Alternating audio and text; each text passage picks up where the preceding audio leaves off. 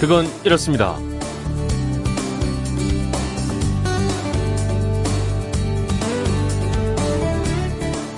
안녕하십니까 전종환입니다. 세계 최초의 우량계 아, 조선 세종 때 만들어진 치국입니다. 1442년 5월 19일 오늘 첫 선을 보였습니다. 오늘이 발명의 날로 지정된 이유기도 한데요. 아, 발명에 몰두하는 많은 발명가들이 마음에 두는 것 중에 147, 805 법칙이란 것이 있습니다. 이게 무슨 법칙일까요?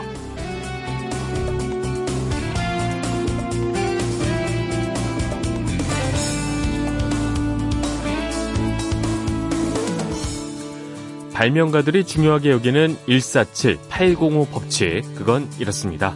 발명왕으로 통하는 미국의 발명가가 있죠. 토마스 에디슨. 147이라는 숫자는 에디슨과 관련이 있습니다. 에디슨이 전구를 발명하기까지 147번을 실패했기 때문입니다. 자, 그럼 805는 어디서 온 숫자일까? 하늘을 날고 싶어하는 인류의 꿈을 실현시킨 형제죠. 역사상 처음으로 동력 비행기를 조종해서 지속적인 비행에 성공한 라이트 형제가 비행에 성공하기까지 805번을 실패한 데서 나온 겁니다. 자, 이렇게 147, 805 법칙은 실패가 성공으로 이어지는 값진 자산이라는 뜻에서 실패의 성공 법칙으로도 불리는데요. 발명가들이 실패 몇 번 했다고 좌절했다면 세상에는 아직까지 전기불이나 비행기가 없을지도 모르겠습니다. 그리고 어디 꼭 발명가 뿐이겠습니까? 목표로 했던 일에 실패했다고 좌절할 게 아니라 다시 한번 해보는 겁니다. 하고 싶고 좋아하는 거라면 도전 그 자체만으로도 의미가 있으니까요.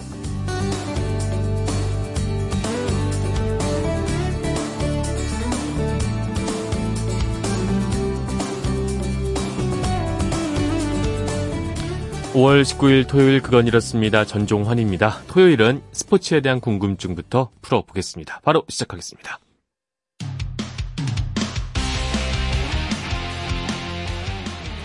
휴대폰 뒷번호 7030님이 질문 주셨습니다. 월드컵 국가대표팀이 구성이 됐는데 어, 스페인에서 뛰는 이승우 선수가 포함이 됐더군요.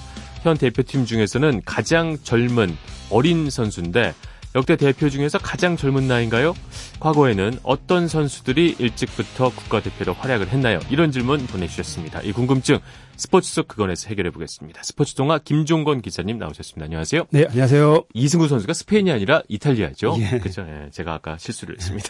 이탈리아인데 아, 이승우 선수가 월드컵 국가대표 소위 국대가 됐는데 어, 좀 깜짝 발탁이라는 네. 얘기가 나오고 있습니다. 예. 지금 나이가 정확히 어떻게 되죠? 어, 이승우 선수가 1998년 1월 6일생입니다. 네. 그러니까 우리 나이로 지금 20살이고요. 스무 살. 예. 월드컵 본선에 출전하게 되면 아마 20세 5개월 아마 뭐 며칠 이렇게 이제 출전 경기 날짜 랑 이제 따져봐야 되겠지만 뭐 네. 그렇게 될 것 같습니다. 음. 근데 이 이승우 선수를 지난해 우리나라에서 열렸던 그 20세 이하 월드컵 대표팀 때도 당시도 신태용 감독이 이제 지휘를 맡고 있었었는데 네. 이승우 선수를 주 공격수로 내세웠고요. 잘했잖아요. 네, 잘했죠. 넣고. 예, 예. 네. 현재 지금 이탈리아 1부 리그 헬라스 베로나 소속입니다. 그렇죠. 근데 소속팀에서 지금 현재 많이 출전하지도 못했고 못하고 있어요. 예, 그리고 이제 네. 아직 한 번도 성인 대표팀에 뽑히지 않았던 선수인데 월드컵 본선 멤버에 지금 올려 가지고 네. 그것 때문에 이제 이번 발탁이 의외다라고 음. 지금 보는 사람들이 많이 있는데 네. 이 신태용 감독은 그 이승우 선수를 발탁한 배경을 보자면 네. 우선 세대 교체라는 명분이 있습니다. 항상 그렇죠. 월드컵을 하면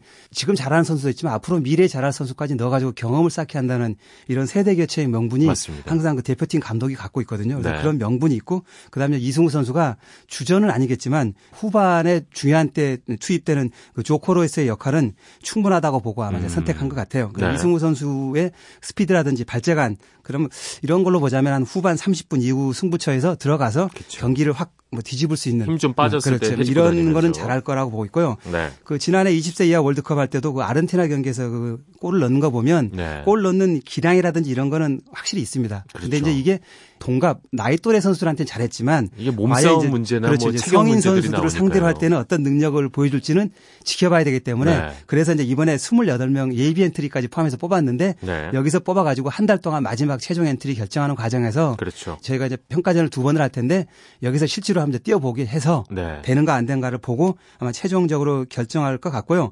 이 이승우 선수가 지난 6일 AC 밀란전에서 발리슛을 했는데 이게 기가 막혔거든요. 그러니까 네. 지금 최근에 상승세인 것 같고 분위기는 좋아요. 그다음에 네. 이제 사실은 체구가 좀 작습니다. 이게 170cm면 이게 외국 선수들하고 이제 physical에서 밀리는데 순간 돌파라든지 이런 게 좋고 창의력 그다음에 이제 공간 움직임 이런 걸 잘하는데 네. 신태용 감독이 지금 이 월드컵 대표팀하고 구상을 보자면 1차전 스웨덴에서 지금 우리가 지금 올인을 할 것 같아요. 음. 근데 근데 이 스웨덴전에 그 이승우 선수가 후반에 들어가면 이 스웨덴 선수들이 지금 뭐 크잖아요, 수비수들이 키가 뭐 전반적으로. 188, 189뭐 맞습니다. 이런 선수들인데 네. 이런 선수들 상대로 작은 선수가 들어가서 헤집고 확 다니면. 네. 헤집고 다니면 한 번의 기회가 있을 음. 거다라고 보고 선택을 하는 것 같습니다. 그러니까 메시가 되기를 바라는 그렇죠. 거죠. 물론 메시만한 기량까지 아직까지는 좀 아직까지는 아니겠지만, 네. 그래도 그런 역할을 좀 바라는 것 같습니다. 네. 왜 이런 그 어리지만 깜짝 발달된 선수를 앙팡 테리비라고 예, 우리가 예. 얘기를 하잖아요. 예. 어, 예전에 기억나는 거는 아까 말씀하셨듯이 이동국 선수도 그렇죠. 왜 예. 깜짝 발달하게 예. 돼서 예. 멋있는 그때 막 답답한 경기였었는데 예, 예. 되게 멋있게 한 방 날려준 그런 예, 기억도 예. 남아 있어요. 그- 어떤 선수들이 있었나요? 그러니까 이동국 선수가 역대 월드컵 참가 선수 가운데 네. 가장 어린 나이에 월드컵 본선 무대를 아, 밟았습니다. 이승우 그러니까 선수보다 어린 훨씬. 어린데 이동국 선수가 98년 프랑스 월드컵 네덜란드전에서 네. 그 서정원 선수가 선발이었다가 이제 교체 출전을 했었는데 딱 그때 들어갔을 때 나이가 19세 2개월이었습니다. 아, 그러니까 포철 공고를 졸업하고 포항 스틸러스 입단한 지 딱 4개월 만에 들어갔으니까 그렇죠. 엄청난 거였고요. 당시 그 네덜란드 경기가 이제 우리가 5대 0으로 져가지고 답답한 한국 축구 월드컵 흑역사로 남아 있는데 네.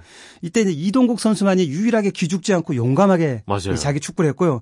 특히 그때 네덜란드 다비즈라는 선수가 있는데 이 선수를 따돌리고 그때 강력한 중거리 슛을 넣었는데 그날 유일하게 우리가 상대 골문 앞에서 골을 넣을 수 있었던 유일한, 유일한 슛이 바로. 이동국 선수의 네. 이 슛이었습니다. 그래서 이걸 보고 당시 우리나라 대한민국의 모든 매스컴들이 한국 축구의 미래다. 미래라고 맞습니다. 이동국 선수를 칭찬을 했고 이게 우리만 그런 게 아니고 그 당시를 지켜봤던 영국 언론들도 네. 대한민국에서 가장 인상적인 선수다. 네. 뛰어난 재능을 가졌다라는 호평을 했고 그렇죠. 그래서 이제 이런 것들 때문에 외국 무대에 가게 됐었는데 이동국 선수가 참 이 월드컵 그 98년 대회를 보면 정말 월드컵에서 잘해줄 줄 알았었는데 이게 좀 사람의 일이라는 게참 정말 안 이- 돼가지고.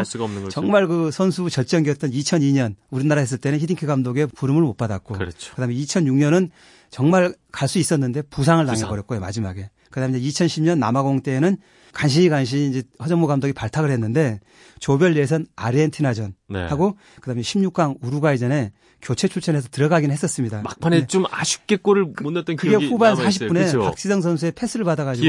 우루과이전에서 딱 골키퍼하고 1대1 찬스가 났는데 비가 오는 경기여가지고 좀 미끄럽기도 하고 그러니까요. 공이 제대로 안 굴러왔는데 여기서 이동국 선수가 슛을 놓치는 바람에 아, 그 아쉽게도 월드컵에서 맞아요. 골을 넣지를 못하고 이제 이번에 대표팀이 안 되면서 이동국 선수의 월드컵 역사는 이걸로 끝날 것 같은데 그렇죠. 그런 면에서 보자면 좀 참 아쉽습니다. 네. 그럼에도 불구하고 뭐 프로축구에서 워낙 잘해주고 그렇죠. 있으니까요. 예. 역사적인 선수로 예. 남아가고 있습니다. 이동국 선수 다음에 또 어떤 선수가 그, 있었을까요? 그 다음 이제 월드컵 최연소 출전 2위가 그때도 프랑스 월드컵이었는데요. 네. 고종수 선수였습니다. 네. 당시 나이가 19세 8개월. 정말 앙팡 테리블 하면 생각나는 선수가 이제 고종수 잘했었어요. 선수였는데 네. 이게 이제 재밌는 게 98년 프랑스 월드컵 때 당시 차범근 감독이 네. 한국 축구의 미래를 생각해 가지고 의도적으로 이렇게 젊은 선수들을 과감하게 뽑은 게 이제 이렇게 뭐 이동국 고종수 선수였는데요. 그렇죠. 이 차범근 감독도 월드컵은 아니지만 네. 본인도 굉장히 어릴 때 대표팀이 됐었습니다. 그 네. 1972년에 고려대학교 1학년 때 그 당시가 19살이었는데 네. 그 당시로 보자면 최연소 국가대표 그렇죠. 팀으로 발탁됐을 네. 정도의 한국 축구의 유망주였었습니다. 그러니까 본인이 그런 경험이 있기 때문에 음, 이런 잘하는 선수들은 어릴 때 빨리 큰 무대 가서 해봐야 네. 된다라고 생각해서 했었고요. 맞습니다. 그러니까 이제 통산 3위 기록이 1986년 멕시코 월드컵이었는데요. 그 당시 긴 머리로 뛰었던 삼선이라는 별명의 김주성 선수가 아, 그때가 스무 살 20세 때였군요. 5개월 조선대학교 4학년 있었었는데요. 네. 김주성 선수가 이제 그때 김정남 감독이 젊은 선수 가운데 가장 지금 당시 활약이 좋아서 뭐 그때 당시에 뭐 엄청난 인기였었거든요. 네. 이래서 이제 김주성 선수를 발탁을 했고요. 음, 참고로 이제 역대로 우리 월드컵 출전한 대표팀들의 평균 연령을 봤 더니 네. 이 1986년 멕시코 대회 출전 멤버가 가장 젊었습니다. 오. 평균 나이가 26세 3개월이었습니다. 젊었구만. 굉장히 젊었었습니다. 네. 어쨌든 이번에 그 이승우 선수한테 확실히 이게 주목이 되는 건 사실인 것 같고요. 예, 예. 근데 지금 일단은 28명을 선발을 해놨는데 예. 이게 뭐 부상자들이 많아서 그렇다는 얘기도 있는데 예. 결국에 23명으로 추리게 된다고 얘기를 들었습니다. 요거 그 최종 엔트리는 누가 이제 결정을 하게 되는 그 건가요? 최종 엔트리 숫자는 피파 국제 축구 연맹이 결정을 합니다. 그러니까 네. 이 월드컵 엔트리 규정도 사실 이제 피파가 이렇게 정하는 규정까지인데 역사 동안에 많은 변화가 있었습니다. 네. 1930년에 제1회 우루과이에서 월드컵이 열렸을 때는 이런 엔트리 규정 자체가 없었습니다. 아, 그래가지고 이제 각 팀마다 자기 마음대로 데리고. 선수를 데리고 왔는데 네. 이게 남미 팀은 이제 자기네들이 뭐 가까운 옆 나라에서 하니까 후보 선수를 13명을 데려갔고요. 유럽 팀은 뭐 유럽에서 오는데 한 달 걸렸었거든요. 네, 당시에 뭐 배 타고 가야 그렇겠죠. 되는데 비용 문제 때문에 후보 선수를 한 4명, 6명 뭐 이렇게밖에 안 데리고 재밌네요. 이러다가 네. 야 이건 안 되겠다 싶어가지고 좀 균일하게 하자라고 했는데 그럼 어떻게 할 것인가 했는데 11명이 출전하니까 네. 포지션별로 한 명씩 더 예비 선수 그렇죠. 해서 22명을 주는 게 좋겠다 라고 해서 22명이 됐었고요. 네. 이게 이제 딱 고정이 된 게 1966년 잉글랜드 월드컵부터 모든 나라가 엔트리 22명으로 음. 데리고 오는 게 확정이 됐습니다. 네. 그리고 이제 2002년 한일 월드컵 때부터는 골키퍼는 한 번 다치게 되면 이게 좀 위험할 수 있으니 한 명을 더 주자. 음. 그래가지고 이제 23명으로. 23명이 돼가지고 지금 현재처럼 돼 있고요. 네. 그다음에 그 러시아 월드컵에서 뛸 수 있는 자격을 주는 23명의 명단은 네. 대회 개막 10일 전인 6월 4일까지 피파에 제출하면 됩니다. 그러니까 음. 지금 28명 우리가 돼 있지만 6월 4일까지 23명을 제출하면 되는 거고요. 그렇죠. 근데 이거 제출할 때도 또 예의가 있는 게요. 네. 다 해 놨는데 갑자기 선수가 크게 다쳤다. 이러면 그 나라만 이제 분리할 수 있기 때문에 그렇죠. 이런 경우는 예외 조항이 있습니다. 그래서 그 선수에 대한 뭐저 부상의 정도라든지 이런 거 진단서를 내야 되겠지만 네. 자기네 팀의 첫 번째 경기가 벌어지기 24시간 전까지 새로운 명단을 제출하면 아. 됩니다. 그러니까 우리나라 경기 첫 번째 경기 24시간 전까지만 네. 최종적으로 명단을 제출하면 되는 거고요. 그렇군요. 그다음에 이제 월드컵을 하다 보면 이제 중- 지금은 이제 선수 교체가 가능하잖아요. 예전에는 선수 교체가 안 됐었습니다. 그냥 경기하면 그 선수가 끝까지 뛰는 11명 거였거든요. 끝까지. 네. 중간에 만약에 어떤 선수가 다치면 그 팀은 뭐 9명이 뛸 수도 있고 10명이 뛸 수도 있고 네. 뭐 이랬었거든요. 어, 이걸 바꾼 데가 언제냐면 1970년 멕시코 대회 때부터 네. 중간에 선수 교체가 가능하도록 어, 했었고 그렇군요. 이때부터 두 명. 이 출장이 가능하게 된 거죠. 네. 이제 이때부터 이제 감독의 용병술이 필요한 거죠. 아, 이 음. 선수를 교체해가지고 이렇게 경기를 바꾸고 하는 것들이 그렇죠. 이제 이때 시작돼서 이제 두 명이 되는 거고요. 1998년 프랑스 대회 때는 이 교체 선수가 세 명으로 늘었습니다. 네. 그리고 이제 이번 러시아 월드컵에는 16강전에 들어가가지고 연장전에 들어가면 교체 선수를 한 명 더 할 수 있게. 오. 그러니까 선수가 지치거나 뭐 이런 네. 부상당하거나 이럴 때 좀 더좀 멋있는 경기를 하자 그렇죠. 그래가지고 네, 너무 지치니까. 예, 그렇죠. 그런 면에서 네. 한명 더 연장전부터 16강의 연장전부터는 한 명 더 선수를 교체할 수가 있습니다. 기왕 뭐 축구 얘기 나온 김에 이제 월드컵 얼마 남지 않았는데 예. 아까 말씀하셨듯이 그 1차전 스웨덴 경기에 우리나라는 일단은 올인하는 전략인 건가요? 예, 예. 어, 일단 그 경기를 이기는 거를 목표로. 그렇죠. 신태영 그렇죠. 감독은 지금 현재 세계 팀 중에서는 가장 그 팀이 약하다고 보고 있고 네. 그리고 우리 축구의 지금 현재 그 스타일로 봐서는 이 팀하고 붙어가지고 해야 되는 게 가장 좋고 있다. 그다음에 역대 우리 월드컵 대표팀의 사이클 컨디션을 맞춰가는 걸 보자면 네. 항상 첫 경기가 올인이었습니다. 네. 그러니까 이 잘하는 팀들은 16강 토너먼트 이후를 대비해 가지고 천천히 그렇죠. 경기를 맞춰. 올라오거든요. 그래서 그 자료를 찾아봤더니 독일 같은 경우는 네. 가장 경기를 못한 때가 2차전입니다. 아, 그러니까 2차전이요? 컨디션을 일부러 낮춰가지고 떨어뜨려 와가지고 아. 2차전에 가장 못하고 3차전 부터 올려와가지고 서서히 올려서. 16강, 8강, 4강 결승전 아. 이렇게 신체 사이클을 맞추거든요. 네. 월드컵이 한 달이라는 기간 동안 열리기 때문에 한 달 동안 모든 사람들의 컨디션이 좋을 수가 없지 않습니까? 그렇죠. 그래서 사이클이 있는데 어. 그 사이클을 어떻게 맞추느냐를 보면 강팀들은 무조건 16강 이후에 사이클을 맞추는 그렇죠. 거고 몸을 나- 확 올려놓지 그다음에 이제 우리 같이 16강에 목숨을 거는 팀들은 무조건 첫 경기부터 올인하는 전략을 네. 쓰는 게 기본적인 패턴이었습니다. 아마 이번에도 음. 그렇지 않을까라고 생각을 합니다. 16강 가능성은 있다고 보시나요? 그 지금 뭐 여러분들이 많이 얘기하는데 진짜 이거는 워낙 변수가 많기 때문에 네. 변수를 얼마나 상수로 만드느냐에 따라 달라지는데 네. 분명히 확률은 네 개 팀 가운데 우리가 가장 떨어집니다. 떨어지지만 사실이다. 이번 월드컵은 ICT 월드컵이라고 그래서요. 네. 비디오 판독도 들어가 있지만 또 하나가 뭐가 있냐면 감독이 헤드셋을 끼고 음. 그 경기 분석관이 위해서 상대 팀을 분석을 해가지고 정보를 주면 이걸 가지고 감독이 전략을 세울 수 있고 어. 선수를 교체할 수 있는 네. 처음으로 지금 이런 시도가 되는 월드컵이거든요. 음. 그래서 이런 것들이 많은 변수가 있기 때문에 네. 그리고 신태용 감독이 뭐냐면 굉장히 센스가 있습니다. 진짜 그렇죠. 이번에는 순발력이 빠르고 과감하게 판단을 하고 머리가 잘 돌아가는 감독이 필요한데 네. 이런 면에서 보자면 신태용 감독이 정말 그 새로운 시스템에 잘 어울리는 감독이기 때문에 그런 감독의 한번 역량, 이런 판단력 이런 걸 좀 믿어봐야 될 것 같습니다. 네, 알겠습니다. 그래도 김종건 기자님 말씀 듣고 나니까 조금 더 기대감이 올라가고 월드컵이 기다려지는 마음이 커지고 있습니다. 네. 오늘은 여기서 마무리하도록 하겠습니다. 김종건 기자님이었습니다. 말씀 잘 들었습니다. 네, 감사합니다.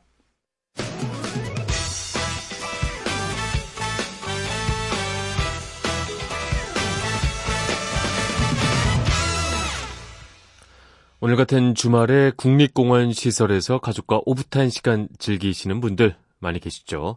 네, 앞으로 어, 국립공원 시설을 예약하고 나타나지 않는 이른바 노쇼 예약 부도를 내면 최대 3개월 동안 시설을 이용할 수 없게 된다는 소식이 있습니다. 국립공원관리공단이요 어, 예약 부도 대책을 7월부터 시행을 하는데 당일 취소자와 1회 예약 부도자는 1개월, 2회 이상 예약 부도자는 3개월 동안 국립공원 시설을 이용할 수 없게 됩니다. 다만 1년 이내에 추가로 예약 부도 사실이 없다면 모든 기록을 없애준다고 하네요. 이 국립공원 대피소는 지난해 주말 기준으로 평균 약 15%, 또 국립공원 야영장은 약 7%의 예약 부도가 발생이 됐다고 해요. 이제는 이런 예약 부도에 대한 벌칙이 강화되고 있는 거죠. 간과해서 안 될 것 같습니다. 이렇게 해놓고 안 가면 누군가 못 가는 거니까 말이죠. 반드시 예약을 했으면 어, 찾아가는 문화 정착돼야 될 것 같습니다. 네, 그건 이렇습니다. 전종환입니다. 저는 잠시 숨 돌리고 노래와 이야기가 있는 코너로 돌아오겠습니다.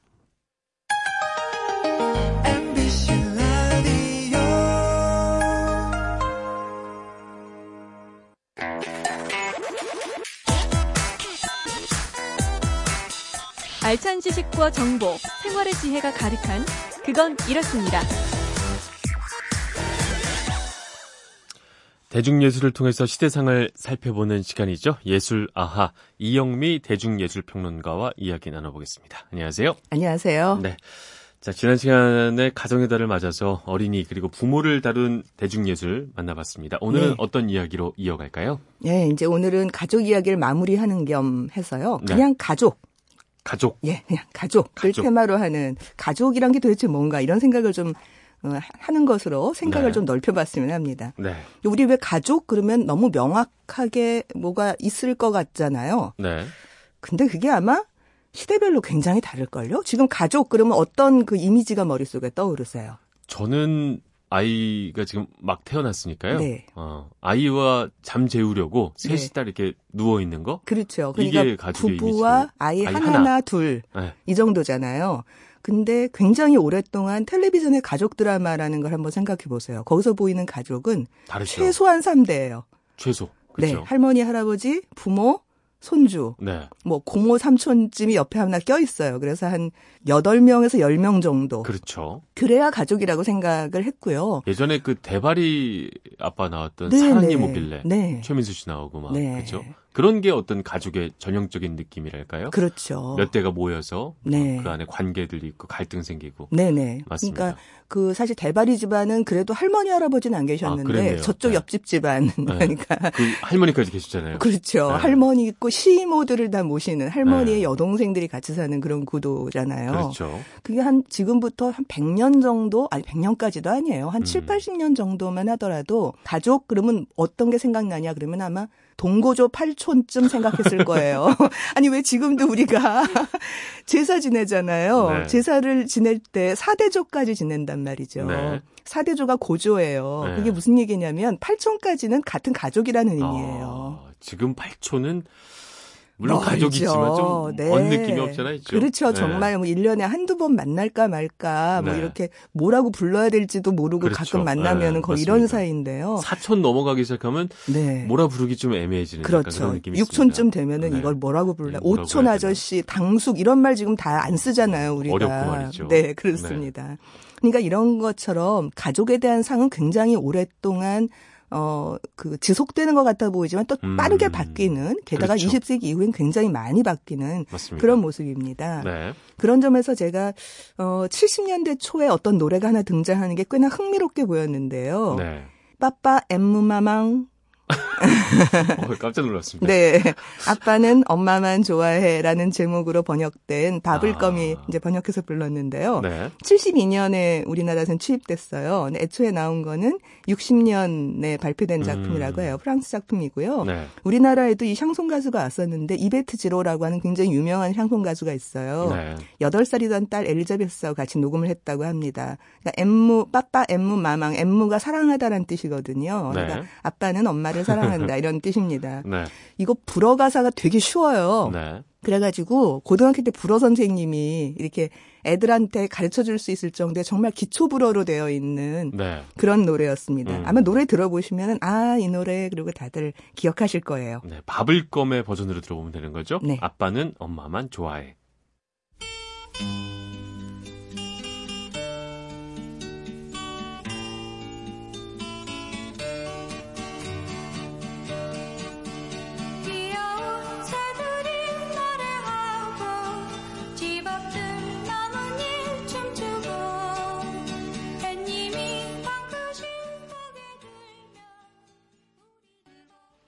밥을 껌의 아빠는 엄마만 좋아해.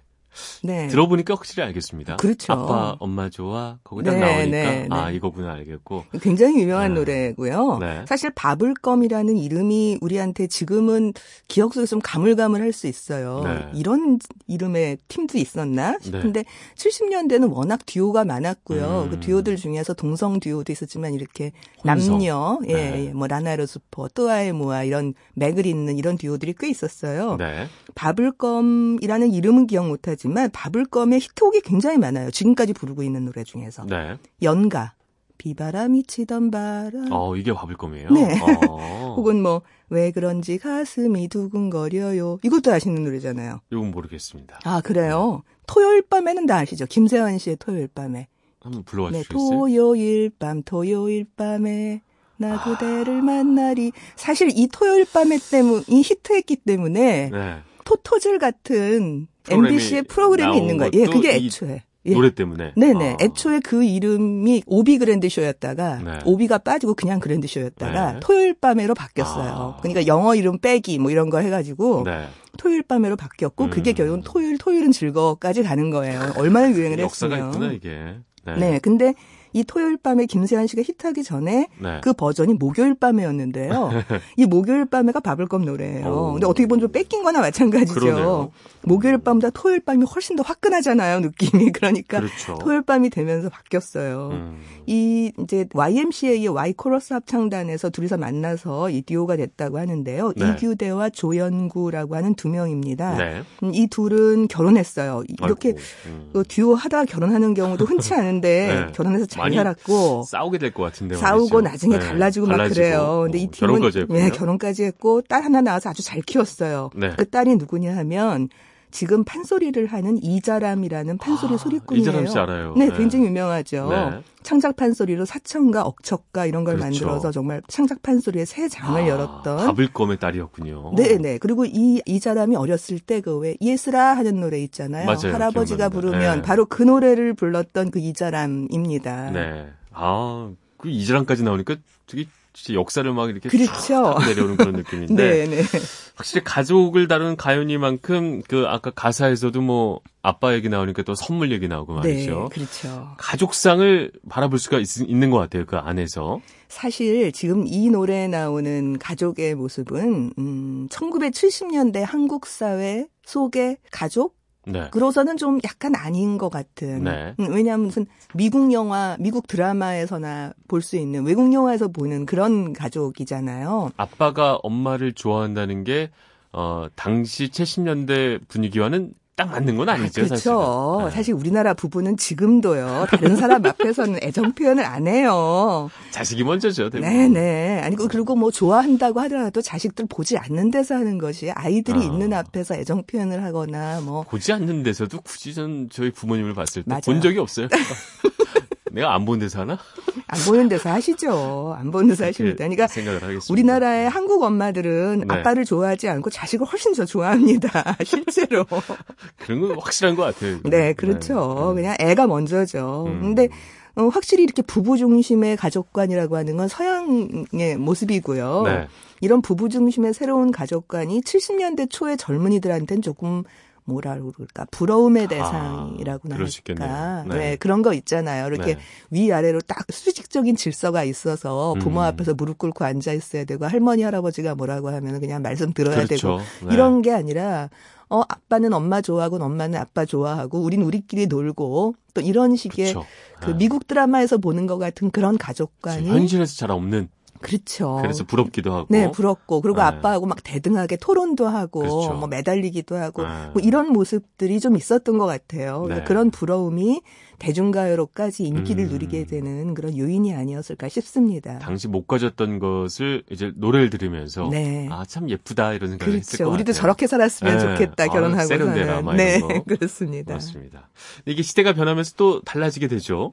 네, 90년대가 되면은 아예 도대체 가족이란 게 뭔가 하는 네. 것을 사유하는 노래까지 나와요. 네. 제가 지난주에 여러 가지 어머니, 부모의 모습들도 많이 음. 달라진다 이렇게 말씀을 그렇죠. 드렸었는데요.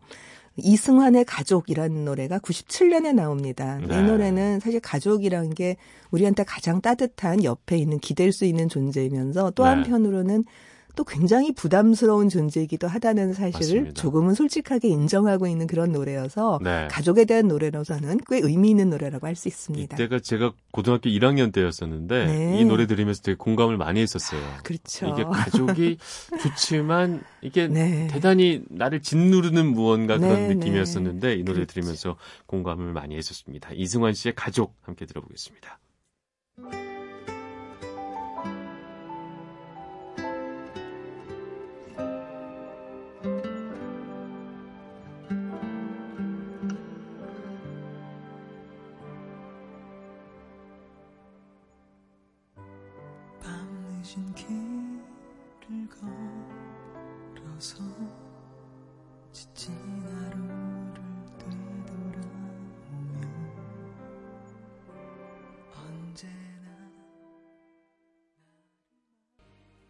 네, 이승환의 가족이었습니다.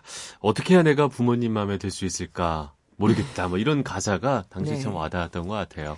그게 그래요. 인간이란 게 원래 서로한테 의지를 하면서 서로에게 또 상처도 주고 부담도 주고 그런 존재잖아요. 가장 가까우니까 말이죠. 예, 근데 이제 가족이 정말 가까우니까 네. 가장 많은 상처를 주는 존재이기도 해요. 네. 그러니까 보면 누구나 가지고 있는 마음의 상처 중에 가장 근원적인 거는 가족에서 오는 상처가 있습니다. 사실 네. 큽니다. 어릴 그러니까- 적에 다 형성이 되니까. 어, 그러니까요. 그러니까 보통 심리학자들이나 이렇게 뭐 치료하거나 이럴 때 가족 얘기를 가장 먼저 꺼내게 네. 만들잖아요. 맞습니다. 그래서 즐거운 우리 집 스위트홈 뭐 가족이라고 하는 게 비빌 언덕이고 끝까지 가는 존재인데도 정말 잘 보이고 싶고 그 사람들하고 맞아요. 잘 지내고 네. 싶으니까 그게 다시 부담으로 오는 오히려 끝까지 가기 때문에 부담일 수도 있는 것 같아요. 맞습니다. 남이면 뭐. 네, 뭐, 그렇죠. 그냥 없애버리면 되니까 머릿속에 지워버리면 되잖아요. 거고, 네, 그렇죠. 근데 안 볼 수 없는 뭐 네. 그야말로 계약이 해지가 불가능한 존재가 가족이기 그렇죠. 때문에 사실 그런 거예요. 그리고 네.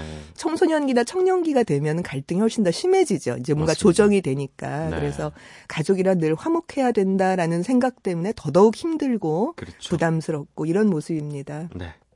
다음에는 어떤 노래 들어볼까요? 고담 노래는 그렇게 많이 알려진 노래는 아닌데요. 네. 이제 가족 중에서도 특히 형제 간에 갖고 있는 갈등 음. 혹은 라이벌 의식 이런 것들을 잘 드러낸 노래예요. 네. 김창기의 형과 나라는 2011년 노래인데 바로 이제 음. 동물원 출신의 바로 김창기 그렇죠. 씨죠. 근데 이분이 정신과 의사, 그것도 소아정신과 전공이거든요. 네. 근데 그렇기 때문에 형하고 나 자신의 어린 시절을 이제 뭔가 되짚어 보면서. 형한테 계속 라이벌 의식을 갖고 형처럼 되고 싶은데 되지 못하는 아, 어떤 김창기 씨가 동생이었군요. 동생인가 봐요. 네. 엄마한테 형만큼 인정받고 싶은데 그게 잘 안 되는 거예요. 그렇죠. 이제 그런 모습을 그리고 있는 노래입니다. 네, 들어보겠습니다.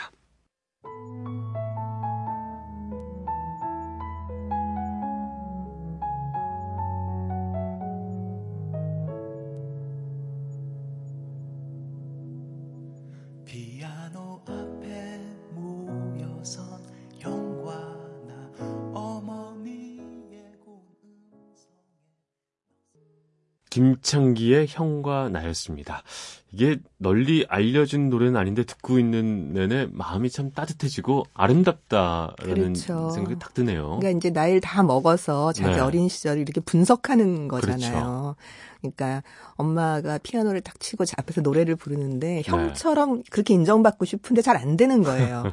그러니까 형제 간의 부러움, 질시 이런 그렇죠. 애증이 이제 인- 늘 있게 마련인데 네. 그걸 동생의 입장에서 음. 형이 너무 좋으니까 사실은 라이벌 의식을 느끼는 거거든요. 그렇죠. 네. 그러니까 형이 싫으면 라이벌 의식도 안 느껴요.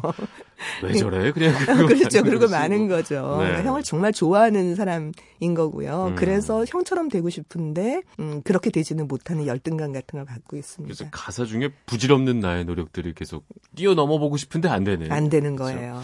예. 와닿았습니다. 예, 그러니까 네.